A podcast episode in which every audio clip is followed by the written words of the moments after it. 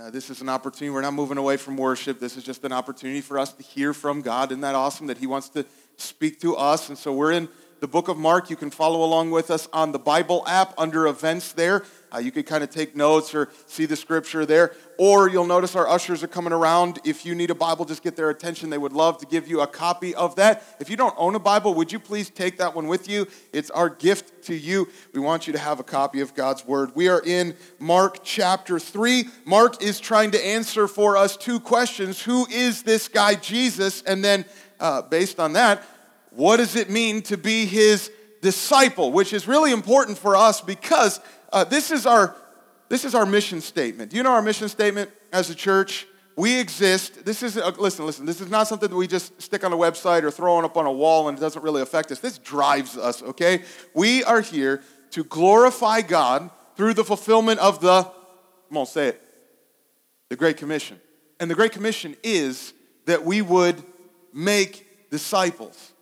And so we're constantly asking the question are we doing that? Are we really making disciples. The question is not, are we getting, a, a, a, a, getting bigger as a church? We're not reporting attendance numbers to heaven. We're not trying to raise more money than the other church down the street. We're not trying to be the church that has the most volunteers at the soup kitchen. Those are not necessarily bad things, those are good things. But, but his commission to us is that we would make disciples. The people need to know that Jesus is our Savior and that He's Lord and He's worth following. So, so look around just, just for a minute. Look, look around, like everybody around you. I know this is super awkward, but just look around. Do you see disciples here? You see disciples here? Like, I think so. But maybe a better question that we need to ask is how would we know? How, how do we know if we're the real deal? Uh, I have discovered the way to my wife's heart. These are uh, double stuff Oreos, okay? Uh, my wife loves these things. These babies have improved my marriage and gotten me out of a lot of hot water when I have said some stupid things or done some stupid. I'm like, no, guys, I know that you go out and buy flowers. Flowers are nice, uh, but but this will really uh, uh, bring happiness into my home. She's going to pretend like she's mad that I actually bought these, but she's really excited. Uh, we we love double stuffed Oreos. And not, not the flavored kinds that you get, like the, like the gingerbread and the peanut butter ones. And, and, and at Easter time, they come up with these uh, peep ones. Have you ever had the peep Oreos? They're actually pretty good. I kind of like them, but Carissa's not interested. She does not want these. She loves double stuffed Oreos. Well, somebody at, at one point knew that my wife loved these, and so they decided they were going to get her some Oreos, and they bought her. Um, they weren't exactly like these, but these are these are knockoff Oreos, okay? She's not interested. Don't taste the same. They're not the real deal. Now I know if like if I handed these to you, if I ripped this open and like gave you one of these, you would you would you would think like if I asked you like what is this, you would say it's a it's an Oreo, but it's not. It's not. It's not the real deal. And so the question that we have, I, am serious, like Krista would notice this. If, even if you blindfolded her and, and, like shoved it in her mouth, she would know the difference because she's not interested in the knockoff. She wants the real deal. So the question is, can we uh, decipher what's the real deal and what's not? Make sense? All right, I, am going to give these. Hey, JT, uh, these are worthless calories in my house, so you can have those. We're, we're trying to decide what is the real deal uh, what, if we're talking about disciples, and we're asking that question, are we making disciples? We need to be able to recognize what's a real disciple and what's not. It's, it's this, not that. And the danger here is that it is possible for you to look the part. I mean, like, for all intents and purposes, you pick those up, they kind of look like the real deal, but they're not. It's possible for you to say the right things or you know come on Sundays and give some money and try to serve a little bit and you might look like you're being a disciple but you're not actually a real deal disciple. So the big idea of our text this morning here in Mark chapter 3 is this. Uh, Jesus is calling disciples who are the real deal.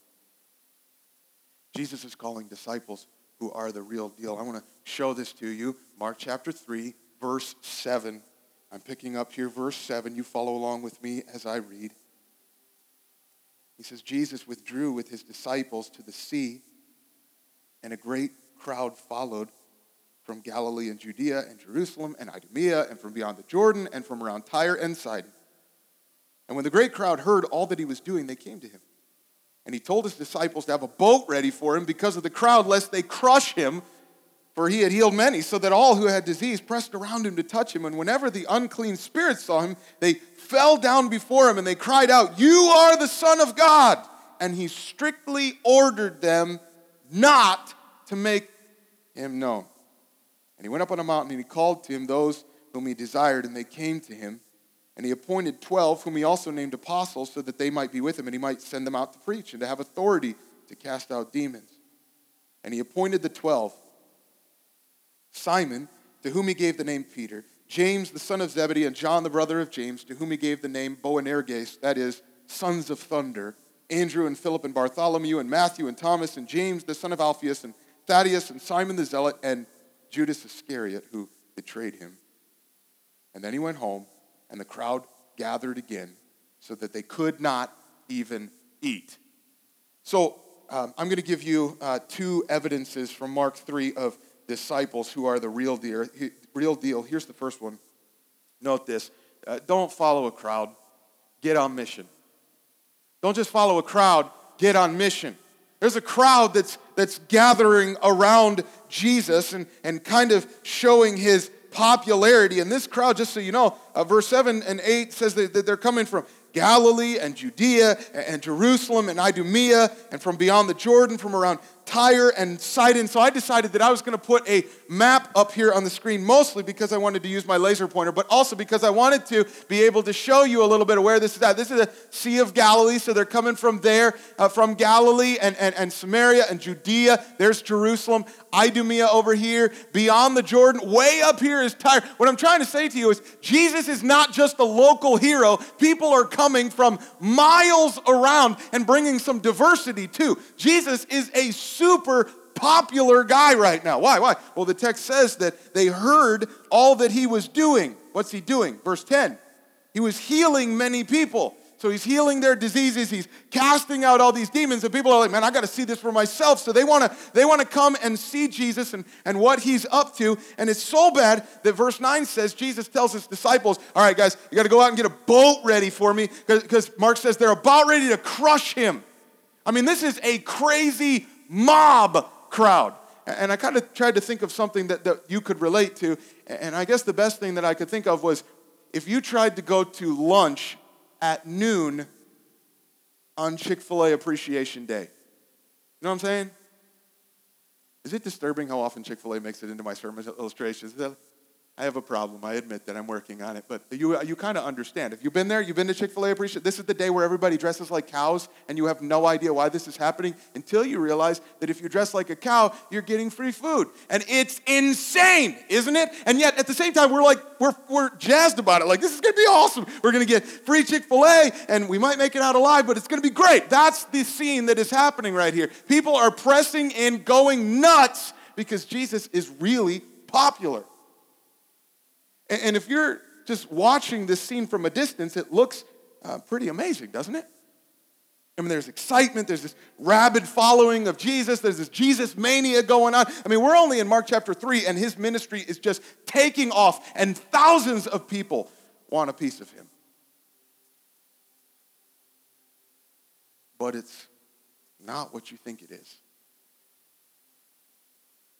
And we know that because Mark tells us, verse 11, here the unclean spirits, and they're falling down before Jesus and they cry out, You are the Son of God. Now, no, no, remember, Mark made this um, comment. He told us what he thinks about Jesus in chapter 1, verse 1. He said, Jesus is the Christ, the Son of God. So far in the book, the demons are the only ones, besides God the Father at his baptism, who have recognized this and get this right. And yet, verse 12 says that he strictly ordered them not to make him known. Why? Does anybody like wrestle with that? Like, Jesus, why are you telling him to shut up? Like, like this is a this is an opportunity for all these people the crowds to hear someone from the supernatural realm declaring the truth about who you are i mean sure they're on the wrong team but still like why why why do you tell them not to do this well um, we, we already saw some of this happen before and we saw this last fall but it's it's because the crowds still don't know what that means they don't know what it means for jesus to be the Messiah, the Son of God. They're thinking that maybe he's going to be a, a political ruler and, and he's just going to give them everything they want. And so, even though they're, they're chasing after him and they're wanting Jesus to work uh, in their lives, they're still missing the significance of him, him being the Christ, the Son of God. And so, Jesus doesn't embrace this fame and stardom. because he didn't come to draw a crowd. Jesus is a man on a mission. And the mission is not just healing a bunch of people from their sicknesses and, and popularity does not equal success. That's not why he came. And that's also not what he's looking for here in Fairfax. And can I be honest? Like, I want our church to grow. Like, I want to reach more people with the gospel this year. Our population is increasing, and so is the lostness and the darkness all around us. Will you help us with this? Will you, are you willing to, to go and, and go and talk to people about Jesus and invite them to come? There's someone that you know that needs to be here. You can be involved in this. I want to see the, the curtains, they, they're moved back. I, I want to see the curtains keep moving back, but not, not, listen, not because that'll make me and, and us feel more legitimate as a church because we're getting bigger. And don't let a crowd deceive you into thinking that you're legit just because you're a part of it. Crowds can look like the real deal, but completely miss Jesus as Lord and Savior. Our mission is to make disciples.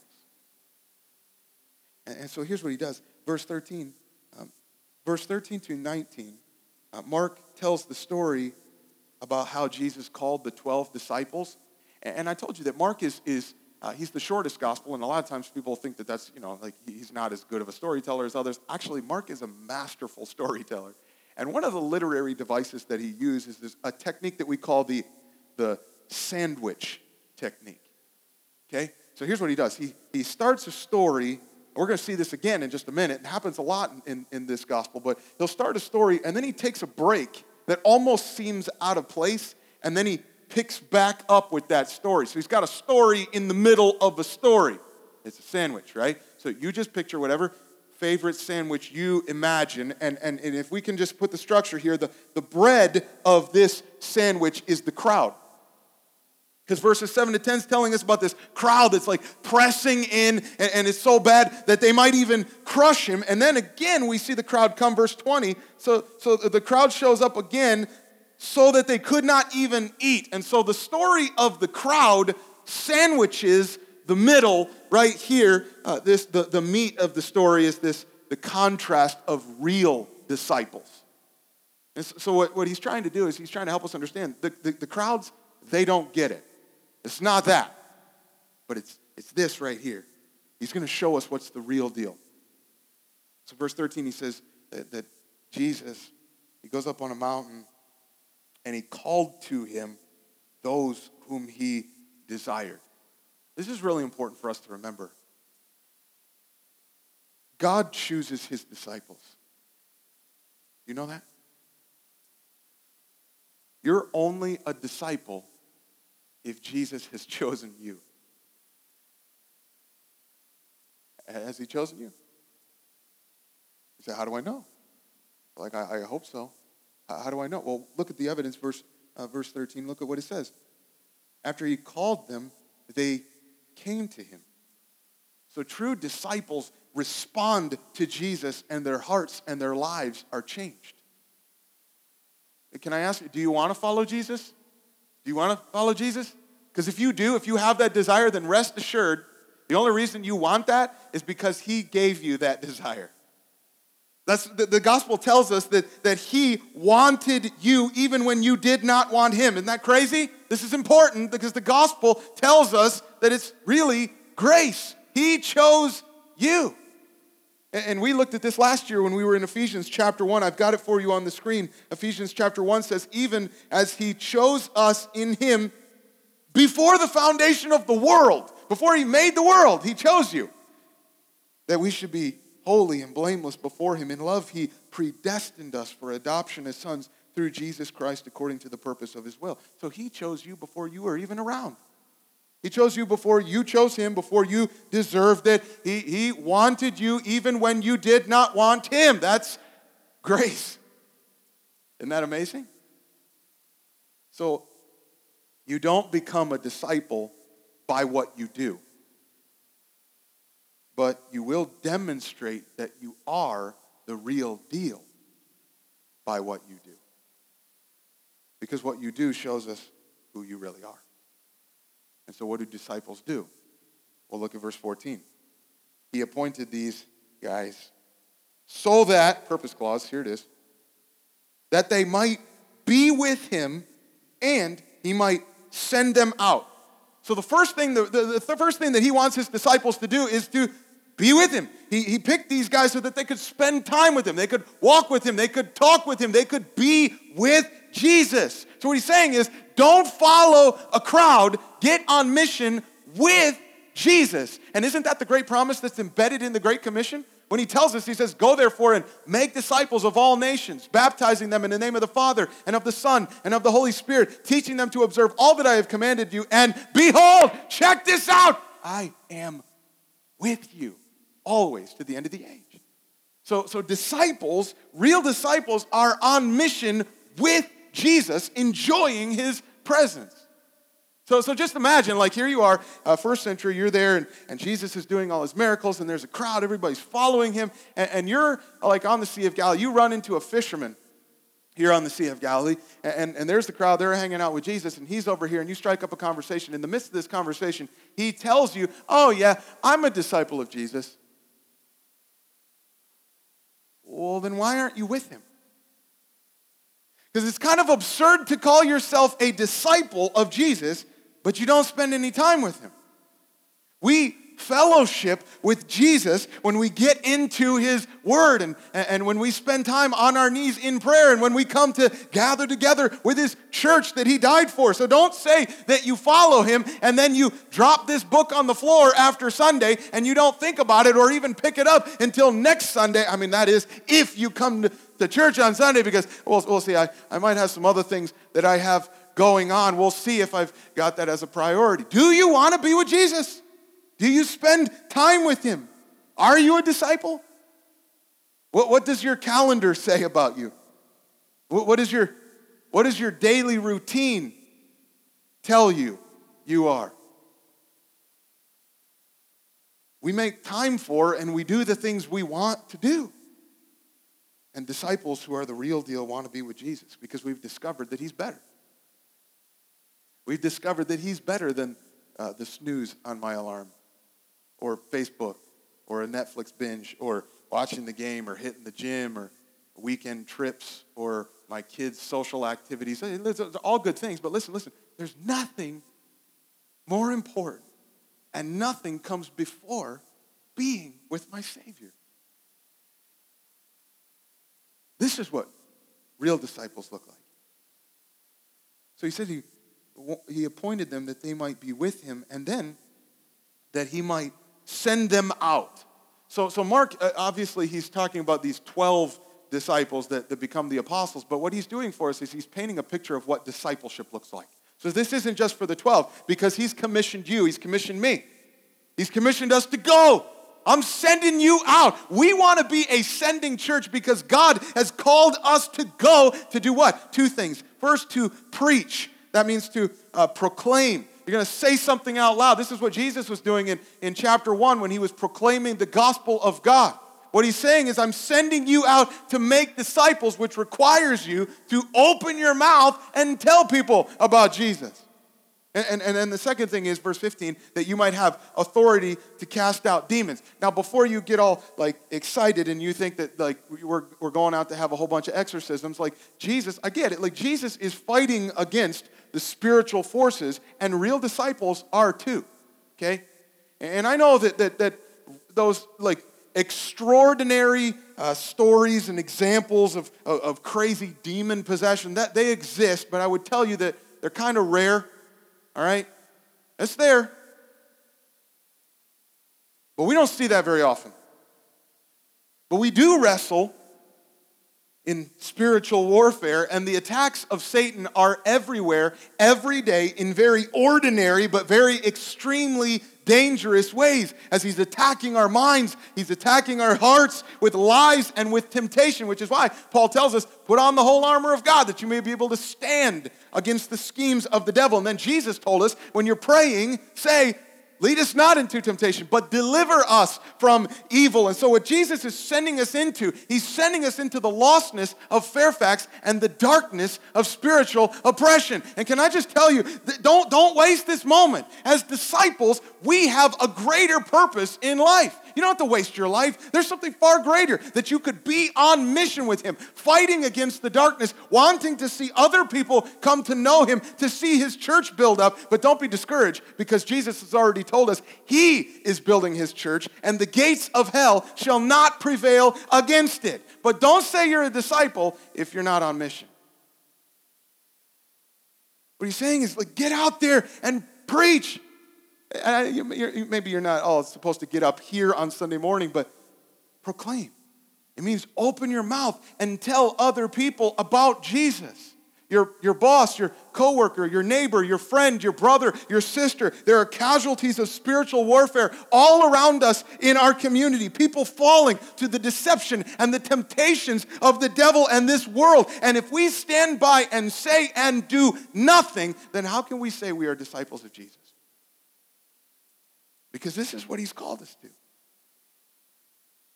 That I think about those people in my life and I want to see them come to know him. I'm on mission to make more disciples. And we can't say, well, I go to a church that tries to fulfill the Great Commission because we are the church. And so if you are not helping us do this, then we can't really say that we're accomplishing the call of Christ, can we? The crowd, in contrast, they just show up to an event because they're looking to get something out of it. Don't, don't just come to church for what you get out of it. Like I realize that sometimes you may come because you, I don't know, you like the music or you like the preaching when he's not yelling at us, and you like the relationships and you like the kids ministry and all of that. Like that's, and I get that. That's, I, I, I totally understand that. But eventually, you just have to know we're probably going to offend you at some point. You're probably going to be disappointed. Um, you you, you might get dissatisfied, and we're going to fail to live up to all of your expectations. We're going to fail to meet all of your needs. And listen, if you're just in it for you and what you get out of it, then, then you're probably going to end up leaving. And maybe you stop going to church altogether, or you start shopping around to see what other churches have to offer and if they're going to scratch the itch that you have and you go there because they, they have that thing that we didn't have and then you get disgruntled with that church and you move on to another. Listen listen don't follow a consumer crowd. It's possible you might deceive yourself into thinking that you're a real disciple when you're not. And we are not interested in filling seats for an event full of people that have no interest in being sent. I, I think if you notice these crowds here, they are gone by the end of the book of Mark. They're not there. It's because they're not on mission. And so real disciples stand out in stark contrast to the crowds as they get after it. Imagine I, have just, God's been impressing this on my heart. Like, what, an, what a strategic place that we live. And I know we're transient and people are coming in and coming out, but what if people, while they were here, They were, their lives were being transformed by the glory of God, and they were being mobilized for the mission of God. And, and what will God do with our church if we get fired about every day getting after accomplishing the mission that He's called us to? Will you leverage the opportunity and the position that you have for the gospel? And you can share the gospel in places that I could never go. God has called all of us, and He's sending us out. And you just watch what He does with a church that's fired up about getting on mission. This is what we do because this is what Christ has done in us. And this is how we know we're the real deal. Let me give you the second evidence of disciples who are the real deal. We see it in verse 21. He says, when his family heard it, so his family shows up, they went out to seize him, for they were saying, He is out of his mind. And the scribes who came down from Jerusalem, they were saying, He is possessed by Beelzebul, and by the prince of demons, he cast out the demons.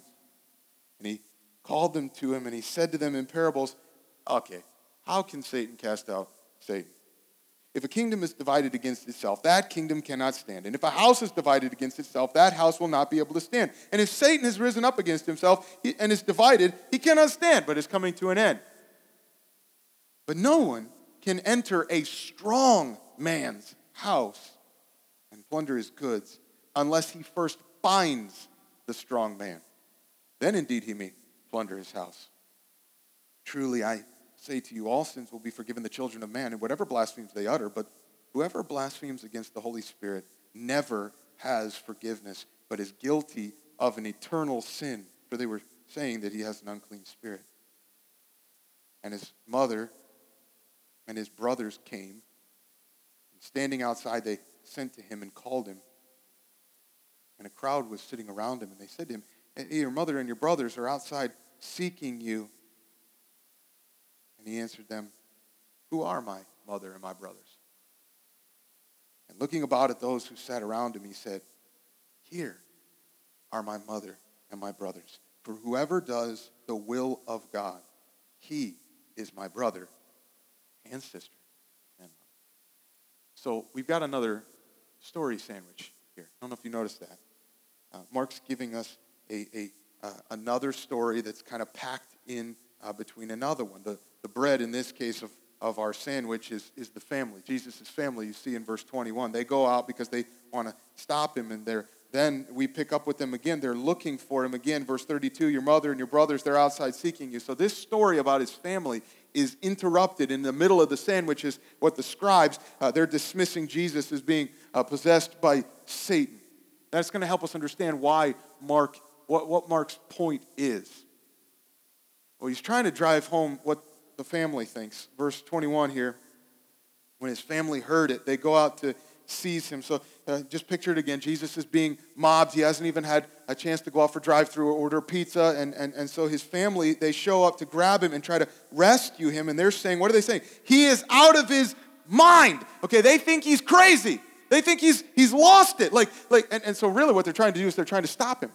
And we don't, it might be because they're embarrassed by him, but they're like, okay, like enough's enough. I can't take this anymore. Somebody's got to, he is acting like a lunatic. He's calling himself God. He's trying to forgive sins. He's ticking off the Pharisees. He's hanging out with sinners. He's casting out these demons. He's excite, inciting this mob, and now he can't even take care of himself. Somebody's got to stop this. And, and, and uh, you, I mean, if you think about it as a, uh, if you're a brother, nobody else in the history of the world has ever had to deal with a family member that's the son of God like this.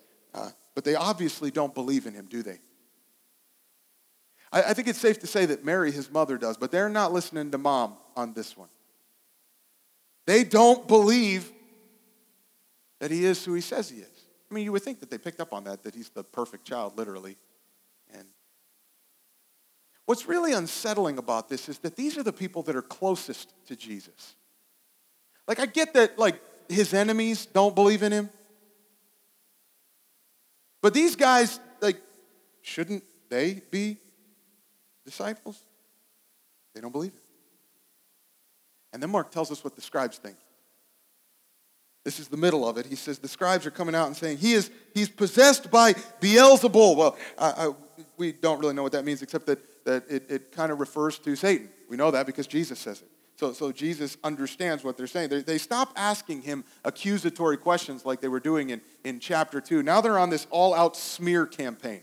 Okay? These are supposed to be the spiritual experts, and their diagnosis is he's satanic. And, and so I love how Jesus responds to him. He's just kind of like, okay, let's just go over some basic logic, shall we? That doesn't make any sense. All right? How can Satan cast out Satan? If a kingdom's divided against itself, it will not stand. That's kind of like saying that Tom Brady was actually playing for the Tennessee Titans last night, not the New England Patriots. Like, I know he was in a Patriots jersey and he was scoring touchdowns against the Titans. He was scoring touchdowns against the Titans. We know that, but really, he was against, like, that's stupid, okay? That's a really stupid argument, is what Jesus is saying, but he's also telling them that it's a really serious accusation. And it's just not true. And the evidence doesn't match. I mean, think about that. If Satan was attacking his own kingdom, then we would expect the kingdom to be uh, crumbling and, and it would look weak and it would look defeated. And yet, what, what were the people bringing to Jesus? What were the crowds bringing to Jesus before? They're bringing all these people that are possessed by demons, right? All of these people that are under the power of demonic forces. So, if I could say it this way, Satan's kingdom looks really strong. So I love what Jesus does, verse 27. He says, No one can enter a strong man's house unless he first binds the strong man. The strong man that Jesus is referring to is Satan. And what Jesus is telling us is that no one is going to be able to go and kick in Satan's door unless unless he's stronger than Satan. And guess what Jesus has been doing? Uh, look, you, you see uh, Satan's minions here. They, like, they don't even stand a chance, do they? But we saw this in verse 11. That, that whenever the unclean spirits saw him, they fell down before him. Satan's kingdom doesn't stand a chance against this guy. And what's interesting is that, that Mark is actually painting uh, the picture of his family trying to seize him in verse 21. But Jesus cannot be bound. Jesus will not be bound. He came to invade the darkness and to bind and to conquer Satan. He's the one we've been waiting for all the way back since Genesis chapter 3 when God told us, He promised us that there was going to be the seed of the woman, the offspring of the woman was going to come and crush the head of Satan. We've been waiting for this, and here he is. Here's the one who has the power to defeat the devil, and yet they're saying that he's possessed by the devil? That, Jesus says, is blasphemy against the Spirit. There's that freaky little verse, verse 29, you see that, and I know you've probably heard this before, and it's uh, caused you some concern. Whoever blasphemes against the Holy Spirit never has forgiveness, but is guilty of an eternal sin. Show of hands, how many of you would like to avoid committing that one? Anybody? Okay, yeah. What is it? How do I, like, I, like, I really want to not do that. Um, well, verse 30 is the clue as to what that sin is. They were saying that he has an unclean spirit. Here's how this works Jesus was doing the work of God to conquer evil and to bring salvation. But they are calling that good evil. They're calling light darkness. They're looking at the work of God and saying it's evil and rejecting Jesus as satanic. If I could just make it really simple, real disciples don't do that. It's not that, but it's this, verse 31. Now his family shows up again, and someone comes up and relays the message to Jesus and says, Hey, your mother and your brothers are outside seeking you, and you probably need to take this. We'll wait. We, we, we understand how, I mean, because, you know, you're supposed to prioritize those who are closest to you, right? I mean, we, get, we all get that. But then Jesus asked them, Who are my mother and my brothers? You can imagine some people have these confused whispering going on, like, Is this a trick question? Is he adopted? Did we miss that? But here's what he's really asking Who are the real deal disciples? And the text says that he looks around at those who are seated around him. He says, Here they are. You find them with Jesus.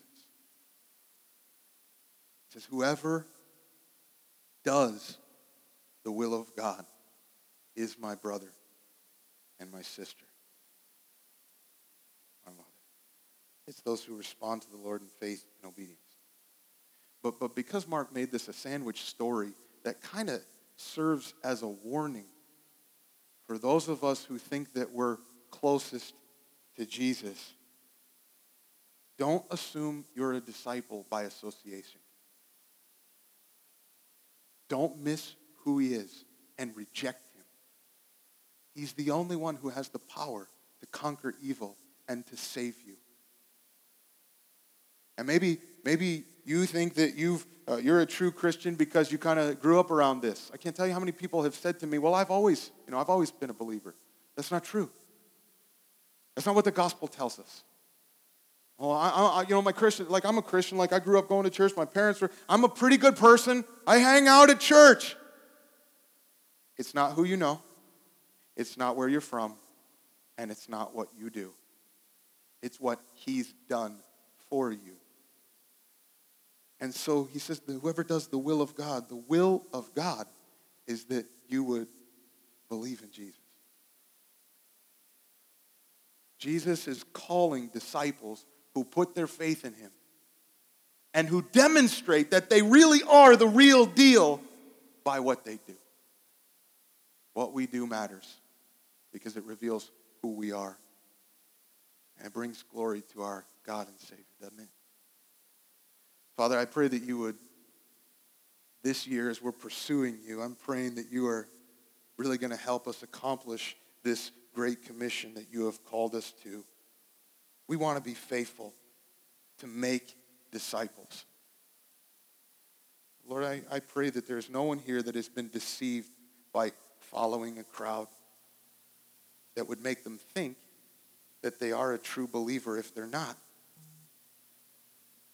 It's not about whether we grew up in church or um, whether, whether we had parents that believed or whether we believe in God. Even the demons believe and shudder. Lord, it's what we do with your son.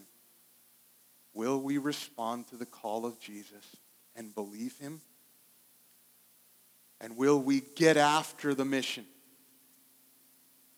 Lord, there are other people here in Fairfax that don't know you. I pray that the gospel would motivate our hearts. What you have done in us would be so contagious, we can't hold it in. I'd be willing to open my mouth this week and tell somebody. Lord, if, if we're looking at the evidence, maybe somebody here is saying, okay, if that's what a true disciple is, then I'm not really sure that I am a disciple. Lord, I pray that you'd be working in their hearts right now. And if that is you, can I just tell you, you can trust Christ today. He says, today is the day of salvation. It's not what you've done. You can't earn it. You are a sinner. You deserve death. But God, He sent His Son Jesus to die for you in your place so that you could be forgiven and you could live with Him for all eternity. Isn't that good news? If that's you and you've never done that, then you can do that even today. I'm going to pray for you. Maybe this is your opportunity to just tell God that you believe that you are a sinner and you believe that He died for you and you want Him to save you from your sins. Just ask Him, and He will. Father, I'm praying that if there's any here that need to do that today, they would uh, take care of that business with you. Lord, we we want to see more disciples made for your honor and for your glory. Maybe today that's going to happen. Lord, I pray that this week you would stir our hearts, get us fired up about being on mission. Thank you that you allow us to be a part of something bigger than ourselves. And we're praying that you will get the glory because of it. We believe that you are better than anything that this world has to offer. We want to follow you as disciples. And it's in Jesus' name that we pray.